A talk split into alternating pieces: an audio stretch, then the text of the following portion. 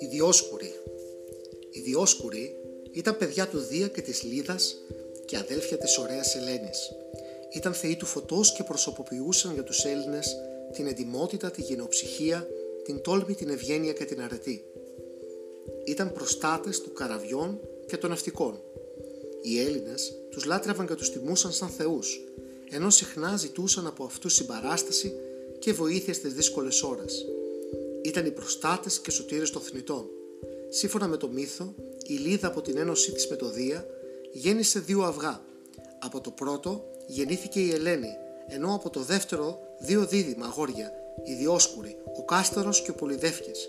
Σύμφωνα με μια άλλη εκδοχή, ο Κάστορας ήταν γιος του νόμιμου συζύγου της Λήδας, του Τανδαρέου, βασιλιά της Σπάρτης, και γι' αυτό ήταν θνητός, ενώ ο Πολυδεύκης ήταν γιος του Δία και επομένως αθάνατος.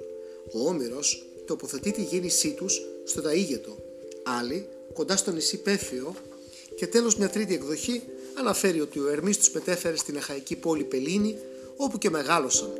Οι δύο νέοι ήταν αχώριστοι και κέρδιζαν πάντοτε το θαυμασμό και τη συμπάθεια των γύρων τους για την ευγένεια της ψυχής, το θάρρος, τη γενναιότητα και τις ικανότητές τους. Ο Κάστορας αναδείχτηκε σε ασύγκριτο καβαλάρι και θαυμαστή των αλόγων, ενώ ο Πολυδεύκης σε ατρόμητο και ανίκητο πυγμάχο. Πολυάριθμοι θρύλοι γεννήθηκαν γύρω από τα πρόσωπα αυτών των μυθικών ηρώων. Από τους πιο γνωστούς είναι οι εξής. Όταν ο βασιλιάς της Αθήνας Θησέας μαζί με τον επιστήθιο φίλο του Πυρίθου, αρχηγό των Λαπίθων, έκλεψαν την πανέμορφη Ελένη σε ηλικία εφτά κατά τάλους έντεκα χρονών μέσα από το ναό της ορθίας Αρτέμιδας, οι Διόσκουροι ξεκίνησαν εκστρατεία για να ελευθερώσουν την αδελφή τους.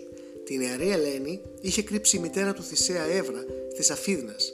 Οι Διόσκουροι, αφού νίκησαν τον βασιλιά των Αφιδνών, τον Αφίδνα, ελευθέρωσαν την αιχμάλωτη Ελένη και κατέστρεψαν την πόλη του Θησέα, την Αθήνα. Ένας ναός στο Άργος, αφιερωμένος στην ελευθερία, θεωρείται ότι χτίστηκε από την Ελένη σε ανάμνηση του γεγονότος της απελευθέρωσής τους από το Θησέα. Το παιδί που γεννήθηκε από το παράνομο αυτό έρωτα ήταν κατ' επαράδοση η Ιφιγένεια, την οποία η Ελένη εμπιστεύτηκε στην αδελφή της Κλυταιμνήστρα, σύζυγο του Αγαμέμνονα. Σύμφωνα με το μύθο, οι Διόσκουροι πήραν μέρος στην αργοναυτική εκστρατεία για την αρπαγή του χρυσόμαλου δέρατος. Η συμβολή τους στην επιτυχία της εκστρατείας ήταν μεγάλη. Ο Πολυδεύκης σκότωσε τον βασιλιά των Βεβρύκων Άμικο, ή σύμφωνα με άλλη εκδοχή, αφού τον νίκησε του χάρισε τη ζωή. Οι Διόσκουροι πολέμησαν μαζί με τους υπόλοιπους αργοναύτες το φοβερό χάλκινο γίγαντα Τάλο, που εμπόδιζε οποιονδήποτε ξένο να πατήσει στη γη του βασιλιά Μίνωα, στην Κρήτη. Τον Τάλο, κατά το μύθο, εξώτωσε η Μύδια. Όταν όμως η Αργό κινδύνευε να βυθιστεί από τα μανιασμένα κύματα, κάπου κοντά στα παράλια της Θράκης, οι Διόσκουροι έσωσαν το πλοίο και τους συντρόφους τους. Δύο φωτεινά αστέρια κατέβηκαν από τον ουρανό και στάθηκαν πάνω από τα κεφάλια των θρυλικών ηρώων. Τα κύματα ημέρωσαν, η θάλασσα γαλήνεψε και η Αργό συνέχισε το ταξίδι της. Οι Διόσκουροι φαίνονται ακόμη να πολέμησαν και ενάντια στους γιους του Υποκόοντα, που είχε διώξει τον Τυνδάρεο από το θρόνο της Σπάρτης.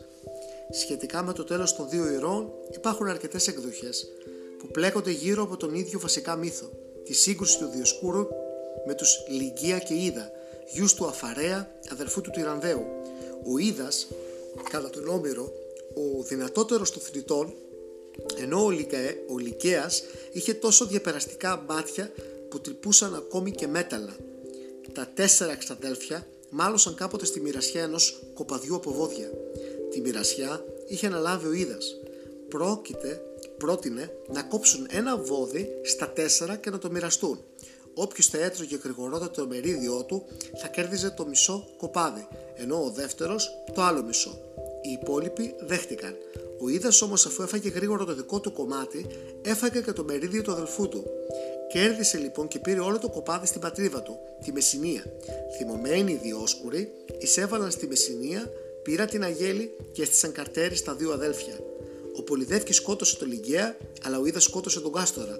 Κατά Τάλως, κατάλως απλώς τον τραυμάτισε, αλλά τη στιγμή εκείνη επενέβη ο, Ιδ, ο Δίας. Έριξε τον κεραυνό του και έκαψε τον Είδα μαζί με τον άμυρα Κάστορα που βρισκόταν δίπλα του. Απαρηγόρητος ο Πολυδεύκης παρακάλεσε τον πατέρα του το Δία να λυπηθεί τον αγαπημένο του αδελφό και να του χαρίσει τη ζωή, γιατί ούτε για αυτόν πια θα είχε κανένα νόημα η ζωή. Ο Δίας, που εισάκουσε τις παρακλήσεις του γιού του, εμφανίστηκε μπροστά του.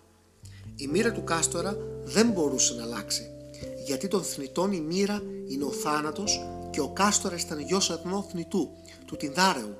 Ο Πολυδεύκης όμως είχε μπροστά του δύο επιλογές: ή να ζήσει για πάντα στον Όλυμπο μαζί με τους αθανάτους, ή να μοιραστεί την τύχη του αδελφού του και να ζει τη μισή του ζωή στον ουρανό και την άλλη μισή κάτω από τη γη.